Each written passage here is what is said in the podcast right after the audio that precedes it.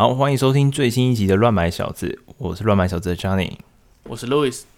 哎，我们台湾这边啊，这周哎，这周三吧，好像这周三，然后早上接近中午了，然后有有一个有一个蛮强的地震，然后我上班的地方是在八楼，所以还算有感。然后当时我在摇的时候，因为他最近刚好就是办办公室周遭不知道在施工还是怎么样，就是会有人一直在震。然后，所以一开始我想说，那地震的震法有一点点像在施工。然后没多久，你就开始觉得头有点晕，因为很很晃。然后后来转头看一下，我后面的同事已经躲到桌子底下了。然后我才发现，哦，这这应该应该是地震。那真的很大，也很久。哎，其实我我不是在聊地震啊，我是要聊在那前一天，我同事传了一个 YouTube 的网址给我看。等一下，啊、你同事知道隔天会地震吗？不然他怎么这么刚好 这么刚好传地震给你看？我哎、欸，对我忘记问他了，他就在群组里面就刚好贴那个直播东西，而且他什么都没讲哦，他就莫名其妙在群组里面突然贴了一个这个直播，然后他说情绪点，明天会感谢我。哎、欸，我们没有这种那个自然灾害的的那个什么期货商品可以玩。然后他就他就说，就是他那直播是这样子，还蛮还蛮有趣的。哎，你觉得你觉得有关地震的直播里面应该有什么画面？就是你你你你想象想象，你觉得会有什么？一零一零一上面那颗风阻尼的那那颗东西的摇晃。哦哦，你直播那个那个阻尼器一零一的阻尼器的？呃，对对对对对。不然哦，这个蛮有，可是那颗很大颗哎，所以它的它的摇晃，其实你肉眼说不定看不太出来。有可能，或者是去个湖面啊，日月潭的湖面啊，刚刚有个什么一个臭小子在那边划船，不就 就可能平常平常是赏湖的，然后顺便可以看一下地震，或者是可能自己做个什么小装置吧。哦，小装置，嗯，这个这个还蛮合理的。但它其实是这样的，它这个直播的画面是这样，它它的画面切成了大概八个八个区块，然后有直播画面的区块，还有一些呃专业数据的区块，它就有有很多台湾人的那个地图，然后地图就会显示今天整天最新的地震发生的地点在哪里，它就上面打叉，然后最新的那一刻，它可能就会一直放有个动画。然后告诉你说位置在哪边，然后震度啊、震央，然后什么呃地震的深度什么的资料在旁边，然后还有及时的所有县市的那个那个地震的仪，就是会一直一直画的那个，你知道吗？一直笔在那边画的那个。对对对对对，一直在画那个东西，还是它就有每个县市都有的东西。然后还有什么？反正大部分都是地震的数据。然后我觉得应该就接那种气象局的 API 之类的。然后还蛮有趣的是，它居然有两个有两个小画面。他在直播那两个小画面是，呃，他写位于新北市啊，新北市的地方，然后他就放了一艘一艘船，就是那种瓶中船，你有看过吗？一个大的玻璃瓶里面放了一一艘船，是有水的吗？还是没有水？有有水的，里面有水的，然后就把它摆着，横摆着，然后一直直播，所以那个新北市摇的比较大的话，它那个水就会晃了，嗯，大概是这样。然后另外一个是它是一那个船有多大？嗯。因为它也没有比例尺，所以我猜我我肉眼看起来是很小很小的，就是我哎、嗯、不是说应该说我直直觉我觉得是小的小的瓶子。然后另外一个影片是它好像是掉了一个积木还是什么东西，就是它这样上面掉下来一根积木，然后就直播那根积木这样。然后那时候地震，我突然想到，哎，我可以去看一下那个直播影片，哇，那炸锅嘞，几万人在上面看直播，然后留言留 超级多。有有趣的是这样子，就是，诶、欸，它可以回放嘛，看一下前面几分钟前的那个直播的影片状状况。然后我就发现，那个直播平常它好像就是维持在一百一十人的观看左右。我不知道为什么，可能有人忘记关吧，还是怎么样，就一直维持在一百一左右。然后开始地震的时候，马上飙到两万四，然后三万、五万这样子，就是一路超多人进去那个网站。然后呢，这个我会讲这个是因为我发现这有个好处，就是。你可以依据那个看直播的人数来去先获得这个地震的大小，因为气象局没有这么快可以公布这个地震到底有多大，就是你上网你不会看到，但是你直播人数一看就知道了，超快。所以大概四万人可能就是，呃，平均震度为四，大概全全台湾一半人的人，一半的县市震度为四。那这等下这这有个问题，如果如果如果正央是在台北市的话，那看的人应该会比较多。如果正央是在正央是在金门，哎、哦，还是哪里的话，嗯，这可能就会有一点差别。有可能，有可能，因为他这次在花莲嘛，然后的确台北的都说无感，然后那新北有啦，新北有感，然后大部分其他地方大家都说妈大的吓死人。这次呃好像四级吧，大部分的限制是四级，然后浅层才五点七公里而已，所以地震真的是个很可怕的东西。所以这是这周我发现一个新奇有趣的东西，就是居然有人想到要做直播地震。就是你的事情不会常常发生，然后那就做直播的，这比我上次说那个直播圣诞老公公的有趣多了，也有意义多了。今天直播圣诞老人是他追踪他那个嘛？送礼物是不是？哦不不不是有一个是有一个人就穿着圣诞老公公的服装哦，那个那个说是给抖内那个是不是？对，你就抖内他，他就跟你说圣诞快乐，念你的名字。然后这周分享在一个这这么沉重的话题之后呢，分享一个笑话。嗯。就我看到了一个算是迷因啊，就是呢，他在他在这个迷因是说呢，在一九九零年代的时候，那时候呢，大家都说哦，不要随便上陌生人的车，因为危险嘛，uh. 可能会被绑架。对啊，在两千年左右的时候呢，那时候呢，大家都是说哦，不要随便去见网友，就是你可能玩线上游戏啊认识的人，然后就不要不要轻易跟人家出去，因为可能也是一样嘛，诈骗嘛。对对啊，那到了现在呢，我们有 Uber，嗯。我们哎、欸，没有啦。其实我们 Uber 某种程度上也算知道他是谁啦。知道他知知道你开车过来之后，他知道你是比如说什么张先生，然后有一张他的那个大头贴，看得到他是谁。那个那个玩线上游戏的时候，有一个有一个头贴不是一样？哎、欸，你随便你不你不止随便见了网友，你还随便上了陌生人的车。嗯，这就是我们现代人的生活。哪里看到的？会有这种笑话？我也。我也我也忘记我是哪里看到的，总之我就觉得，我靠，这个这个这个不错，蛮好笑的。冷笑话之后呢，来了冷知识。好冷哦，台湾现在很冷。这个冷知识呢，跟因为最近很多人可就是要出去旅游嘛，那冷知识的内容呢，就是跟护照有关。哦哈，你觉得世界上排名最高的护照，就是包括了，就是说，呃，他可以去的地方啦，或者是免签。或者是什么落地签名，排名起来，那就是一个就是最能够就是最通行无阻的那种感觉，对不对？对，好，是哪一个国家的？哪一个国家的？好，我我我我先猜哈，因为诶、欸，我先排除欧洲，不是欧洲国家，因为欧洲不会用欧洲国家，他们应该是欧盟，因为他们欧洲国家内有那个。彼此有那个叫什么？他们有一个什么什么什么根？应，应该不是生根吧？生根吗？生根条款。对，就是他们就是欧盟内是不用签证的嘛。对，我记得应该是这样子。那某种程度上，应该是欧盟的国家可能对全球来讲可能都差不多吧。所以，如果今天我们要讨论是一个国家的话，他们是一群国家，所以我觉得可能不是他们，因为因为因为他们应该是。差不多的吧，我在想，比如德国跟法国，对全球来讲，因为他们都是一团，就是他们是一个帮派嘛，所以他的敌人就是大家的敌人，他的朋友就是大家的朋友，所以他们应该是到哪里前，每一家应每个国家应该都差不多，所以我先排除欧洲。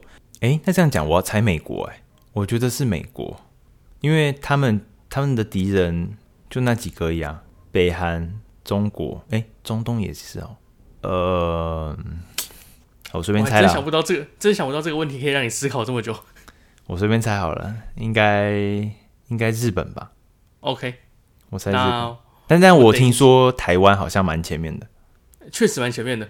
我等一下跟你讲这几个，就是日本、台湾还有这个第一名，看样子不是。在结尾的时候公公布你公布答案。好，那这周呢，我常我最近我最这周常常看到一个广告。这个广告呢，我觉得，我觉得这个商品非常的特别也离奇。哪哪里看到的广告啊？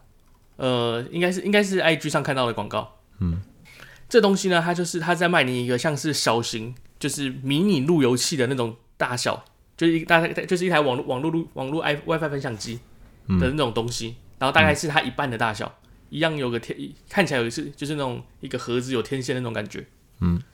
那这个东西呢，你可以自己 DI，你可以自己安装到你的那个电箱里面，就是那个很多保险箱里面那个，嗯哼，就是跳电的时候要去搬一下的那个。嗯，装上去之后呢，它就可以开始侦测你的用电量。你那那个机器呢，会去读你的电的数据，对，然后让你的手机可以连到这个那个那个你装的那个盒子上。嗯哼，那你就可以理解到你的呃哪个地方的用量电用量是多少，而且是即时的数据。但但是一一个一个大概的嘛，因为那个电盘上面其实没有，就是它没有很多种分类啊。呃，看。我在看它的那个上面，他是说它可以，他没有说它可以看得多细，不过原则上应该是大概的。嗯，OK，好。然后他就会提醒你说，哦，什么？他是，但是他又说他可以提醒你说，哦，你什么东西忘记关了啊？什么东西现在很耗电？嗯、或者是说有一些呃，你的熨斗可能忘记关，可能会烧掉，类或者吹风机忘记关这种事情。嗯，那他就可以及时通知你，就是安、嗯、安全上。然后再来是官网，它宣称它这东西可以节省八趴的电费。它只做 monitor 就可以节省八趴是吗？呃，对，但是我个人是觉得这应该不是真的。好了，那请问你这个东西你觉得怎么样？我觉得就刚刚听起来的形容，我我我先觉得有些点蛮蛮妙的，就是他怎么知道熨斗跟吹风机？就是应该应该这样讲，就是诶，我们跳电的时候，它它的那个电盘里面是不是还有很多个开关嘛？还比如说总开关啊，然后有两百二十伏特的，一百一十伏特的，就是它有不同不同线路，然后所以比较接近地面的那一圈的那个插插座都是同一条线，所以如果这一条线里面插了两个高功率的东西，比如说电磁炉啊，然后吹风机什么的，一起用就会跳电嘛。对，那我觉得从它那个那个电盘上面应该可以读得到。突然有大量的呃用电，应该是可以判断得出来，但是他应该判断不出来那是什么东西啊？而且在他判断出来前就跳电了吧？没有可能，就一只吹风机可能还不会，就是突然有个一个，比如你吹头发，然后一个高峰啊，然后关掉又没有了这样子。哦，大概大概是这样。可是这样怎么省电呢？我不可能不用啊。对啊，他可能就说你东西忘记关了可以去关，但是这样看起来他也不是非能够非常的确定说你到底是什么没关。而且是谁会，就是谁会在乎那个八帕的电？哦，我知道了，环保激进团体。哦哦，讲到环保，他说他还有提供，就是如果你家有太阳能的话，它有不一样的版本可以让你装。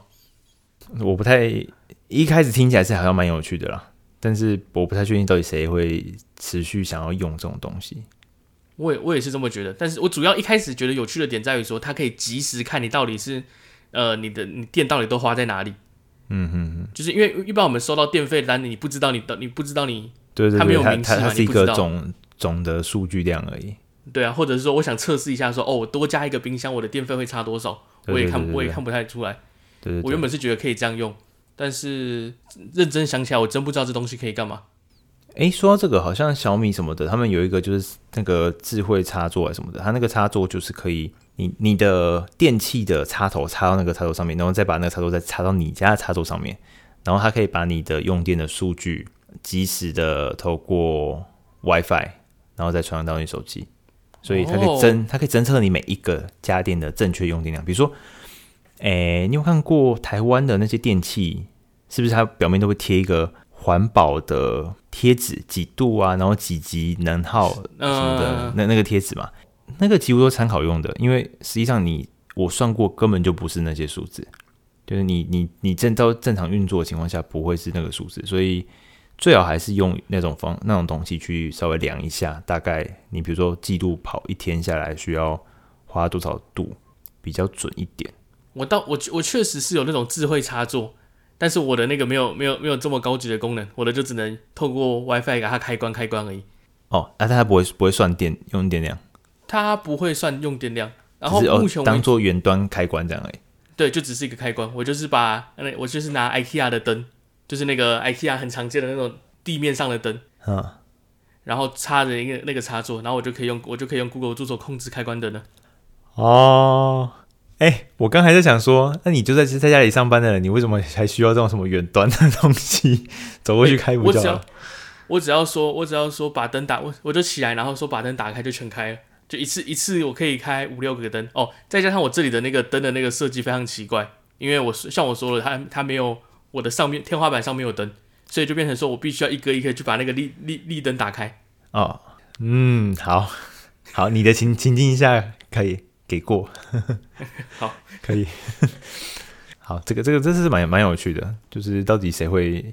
可是我觉得人类有一种有一种这这种那种癖好，就是你要是他妈开始追踪一些东西的时候啊，你就会有一点像是说服自己，我很像真的需要。就小成瘾，就是你觉得哎，三不时就想看一下这个这个数据怎么样了，嗯、用用点点，就是加上如果还有一些游戏机制，比如说台电就跟你说，你今年的这个月比去年这个月省了两趴之类的，或省了几度电，台电的那个账单会会会这样写，对，然后你就想说，嗯，好像我做，因为我做什么事情所以这样省哦，那我下次就少用这个东西之类的，哦，有个潜移默化的一个，不知道，我不知道我不知道怎么怎么形容这件事情。不不，蛮有趣的。我还是觉得这东西不是很实用。不过，另 再来再来一个东西，我就就让我蛮就让我感觉蛮有兴趣的了。就是记得我们之我们之前去我们之前去拉斯维加斯嘛，然后我们那时候因为呃，毕竟它虽然说可以走，但是因为外面实在是太热了，然后再加上距离又有一点远，所以我们那我们那时候是有在饭店租了一台车，然后去去一些地方，或者是去其他附近的景点。嗯，那我看到的这个东西呢，它是。它是有一点像是 U bike，但是它是哦，你哦，等下我理解了一下，你刚意思是说，我拉斯维加斯白天外面太热了，所以我们不会在外面外面走来走去。呃，对啊，哦，对对是是这样没错，可能要形容一下拉斯维加斯到底有到底有多热。呃，我我会这样讲啊，就是阴影下都不会热嘛，对不对？对，阴影下都不会热。然后你只要碰到有阳光的地方，我觉得就有就有那种吸血鬼碰到太阳那种感觉，就是。我觉得就是那种感觉，就是我会形容说拿吹风机在吹手、吹皮肤的感觉，会会烫，然后很很很热，但是它的热是很集中在太阳阳光下的，你一进阴影就不会了，所以空气是凉的。那那种热已经，我觉得不是不是我们平常认知的热，是烫。对，烫就是我们平常的热是就是全全身很热很不舒服，对，对，对，对，然后在那边的热是皮皮很烫，肉很烫的那种感觉，对，很烫，但是它温度。某种程度上，有时候也蛮高的，像因为那个它，哎、欸，Vegas 在尼巴达吗？还是对，反正就是沙漠啦。对啦，Arizona 跟尼瓦达那边可能就是有时候就是我跟他说看温度，的时候就四十度或四十几度，所以对温度还是很高了。然后，所以他们那边呢，就有一，因为他们那边就有一种就是叫做 Go Car 的东西，就是不是卡丁车，嗯、它就叫 Go Car。然后基本上就是一个你可以开一台三轮的车。在马路上走，嗯嗯，他他这个三轮可能要解释一下，不是我们一般看到三轮车是前一般三轮车是前面一轮后面两轮，它是前面两轮后面一轮，对，然后就有一点点像那种警察骑的挡车吗？那种感觉，然后是有屋顶的，有屋顶可以遮阳，嗯、uh，huh. 那它这个它这个优点就是说，你可以跟他你可以跟他租个两个小时、八个小时或者是一整天。那你就可以在拉斯维加斯的那个赌城大道上在那开来开去。它这个是电电动还是吃油的？我记得是电动的。然后它是有 GPS，它是有 GPS 会会说知道你在哪里，然后还会帮你，你到什么地方的时候，他还会帮你做导览。哦哦，哎、欸，这个这样就蛮酷的嘞。这样就蛮酷了。没有，我我在想的事情是因为以拉斯维加斯来讲，应该是可以结合一些东西是蛮好玩的。比如说你到这个地方有什么的，因为去拉斯维加斯你要要么是赌博，要么就是去玩看一些活动嘛，对，是跑跑夜店之类的。然后要不然就是去旁边的那个 Outlet 买东西。你可以把广告放进去啊，就你的展览、你的活动就可以就写进去，还不错。你开到 mall 附近的时候，就是说哦，现在什么东西在打折。对对对啊，对啊，我，我说他可以做这个生意啊，我就感觉蛮有趣的啊。我比如说今天有那个 UFC 的那个什么比赛，就是还不错啊。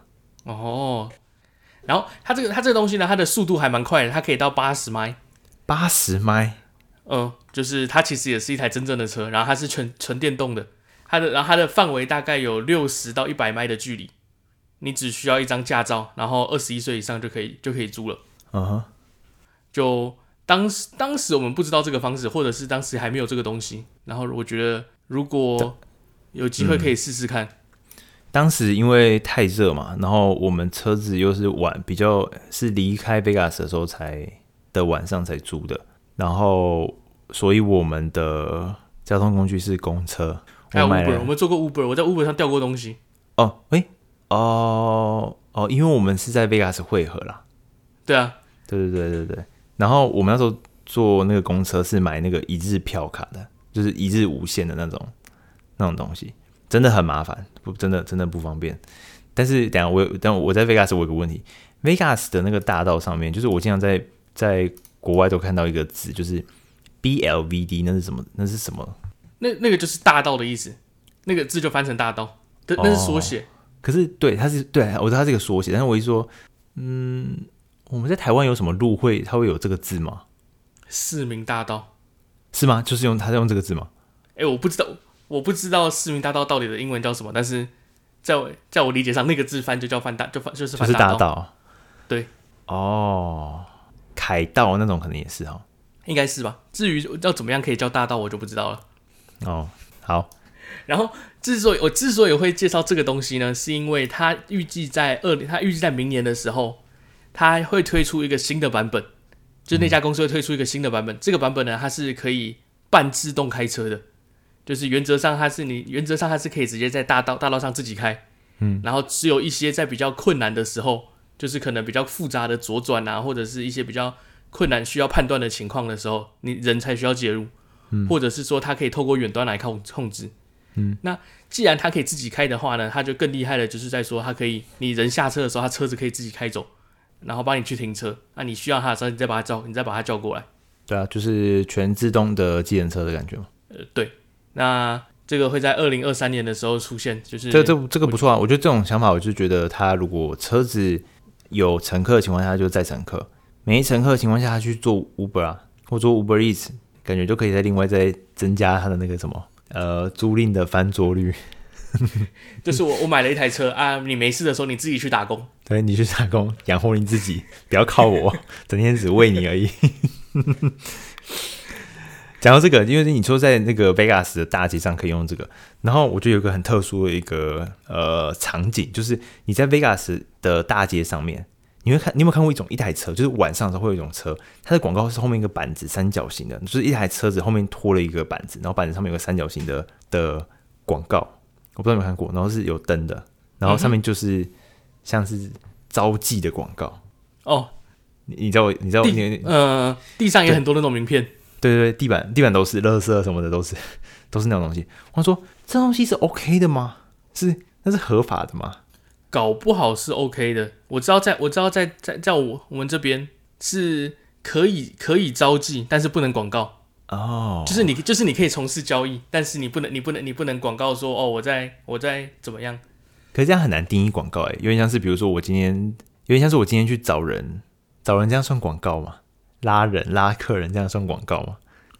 就是你你你不能在，应该是说不能在电视上广告，不能在什么地方广告，但是你去做是可以的。至于这到底是怎么执行的，我是不太清楚。对，反正我就是觉得这个这个蛮有趣的。所以如果之后如果有人真的在 Vegas 租这种半自动电动观光三轮车，可以去路边看一下有没有这种广告，拨打电话看看看会怎么样。然后呢，接下来是这周呢，我看就是这周有一个我也不知道应该是好还是不好的消息。就是苹果呢，他是他说他打算他打算会开放第三方的商店，或者是说让让用户可以自己侧载一些 App 到手机或者是 iPad 上面。他他这个是指他已经接受了欧盟的要求做了调整，还是说他自己先说？我诶、欸，算是同一件事情啊。但是我说就是他是怎么怎么个情况？欧盟的欧盟哦，我记得欧盟很像是说到二零二不知道几年后才需要。才需要就是所有公司都必须要做到，然后苹果方面他是自己自己说出，他是自己先发明，那他是自己先声明说他会他会尊重，遵遵守这个遵守这个规定，然后提供这些功能。嗯，其实这个这个他欧盟这个法律，它不是针对说苹果要打开这件事，苹果一定要给人家第三方去下载东西。它其实这个法律还包括还包括其他层面，就是说像是那些科技大厂。就是像是领领头羊的那些大厂，像是 Google 啊，然后就苹果跟微软，嗯，他们必须要让其他人可以使用他们的，他们必须要把他们的那个生态系的大门打开，对，就是让其他人也可以使用这样。所以他这边的生态系的大门是指，应该就是强调的是 App Store 嘛？原原则上是因为其他人没有这么强的生态，就像是你可能那个你的那个苹果那个 Find 方方卖的那个那个东西，就是可能要让第三方的厂商可以用，或者是什么你的 NFC 要让第三方也可以用这样子。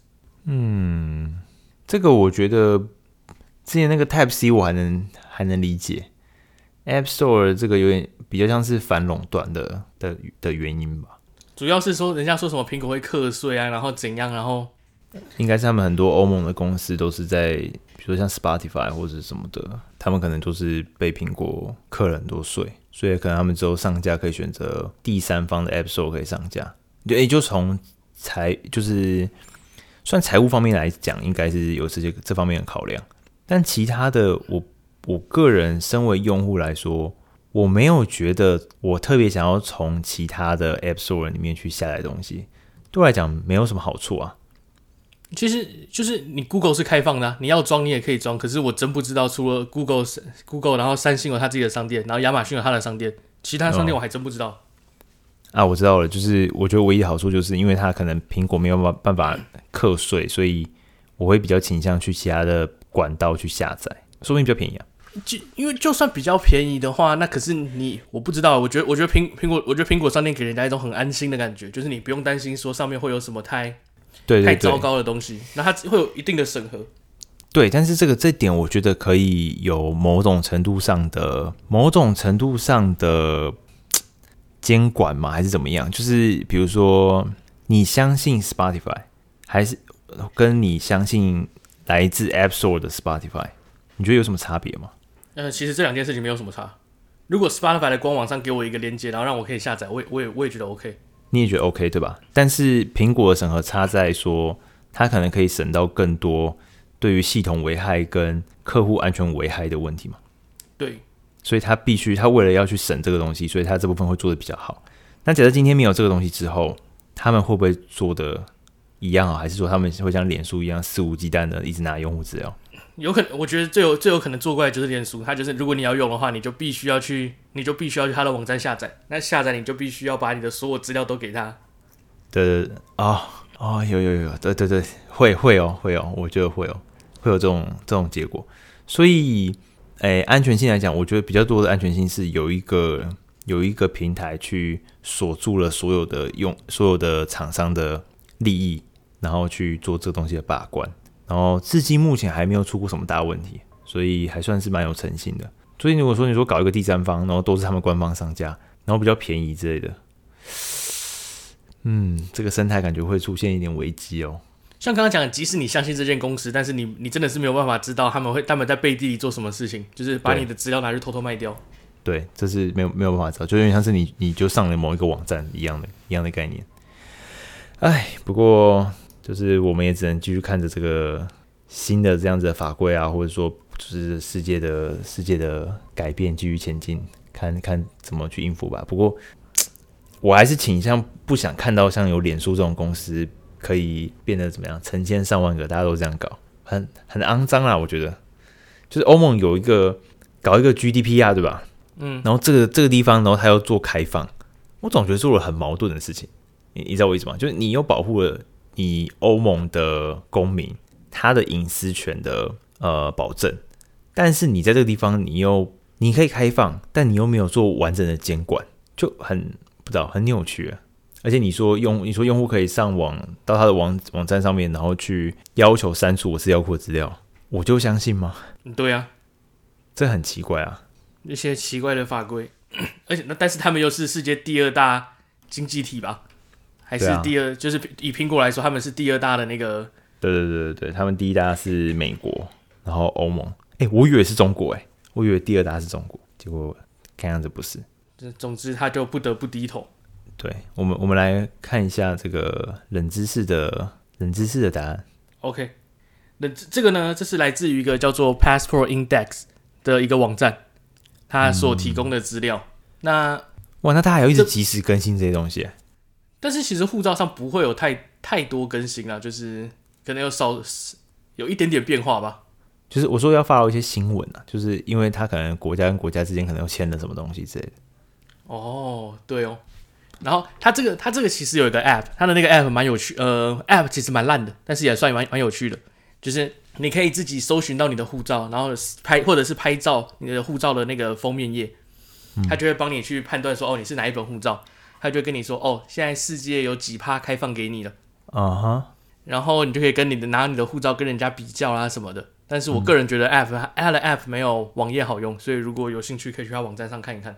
那我们的第一名呢是沙乌地，诶，沙乌地阿拉伯联合大公国，第一名，第一名就是第一名，对，哦。我看到的时候，我们蛮难想象的。呃，对耶，蛮难想象的。他总共呢可以去一百二十二个国家不用签证，然后有五十九个国家去是是落地签。嗯，只有十七个国家需要签证，不好想象。对啊，真的不好，不好猜到是是他。可是如果这样的话，那前你看到前几名嘛，对不对？对，我看到前几名，前几名也会是阿拉伯国家吗？没有，这第一名是阿拉伯国家，第二名就几乎都是欧洲国家，就是什么瑞典、德国、芬兰、西班牙、法国、意大利那些，他们都他们都差不多，像你刚刚说的，嗯。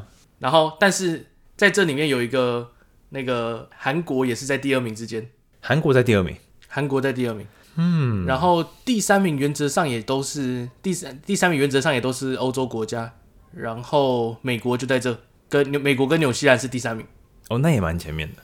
对，所以算的还算的还蛮都还蛮准的，就是你刚刚说日本，日本。日本就是第四名啊，哦，那也蛮准的，呃，对啊，真的是很准。日本这边也是跟一些欧也是跟一些欧洲国家并列，然后接下来第五名是新加坡，新加坡跟一些新加坡。跟一些新加坡，哎，对，新加坡，对我刚刚忘记猜新加坡，新加坡就是我觉得应该要很前面，应该说，比如说我就猜它是第一名的国家，因为它有点像跟它除了跟马来西亚以外，其实。跟大部分的国家都介于那种有关系与没关系之间的关系，很像有点关系，但是事实上很像也不一定没有。那台湾？那我台湾我记得是三十，我看一下，我记得是三十三，我搜一下，台湾是第三十名，有去不用不用签证的国家有八十三个，然后落地签的有五十一个，那需要签证的有六十四个。嗯。那感觉他们这种排名应该是需要做个加权排名比较合理。它应该是有某种程度上的加权排名，但是我不太确定它到底是怎么做的。就它包括什么你的移动能力，然后什么，就是比方说你可能这个国家到，哇，这个加权排名还蛮复杂。就比如说你周遭国家跟你可以免签的几率本来就比较高嘛，对，所以那个就有点不太算。比如说墨西哥对我来讲免签，跟他对美国来讲免签意义是不一样的。嗯，然后这是一种啊，另外一种就是比如说同样是一个国家。美国对我来讲免签跟博流对我来讲免签是不一样的意义啊，虽然他们都是同都是 count 都是一哦，所以你说应该根据你的那个伙伴来的观观光人数人次之类的来来做加权，然后或许可以考虑来做一个这个网站，有考虑这种加权的。对对对对，那今天我们特别来讲这个冷知识，其实还有一个很大的重点，就是大家如果以后要做假护照的话，要知道做沙乌地阿拉伯的。那边搞不好有死刑，没有那个搞不好他们只发给他们那边的人，你看起来就不是这种人 哦哦，对对对对对对，所以我要带那个水水饺皮嘛，就是哪一本护照比较值钱？因为假护照应该没那么容易吧，不然我就来做假护照啦。好，那以上就是本节的全部内容。如果喜欢我们节目的听众朋友，可以到 Apple Podcast 订阅我们节目，然后给我们五星的评论。那如果是在 Spotify 收听的听众朋友，可以在订阅，然后并且收听节目后给我们五星的评论。那这期节目就到这边喽，拜拜，拜拜。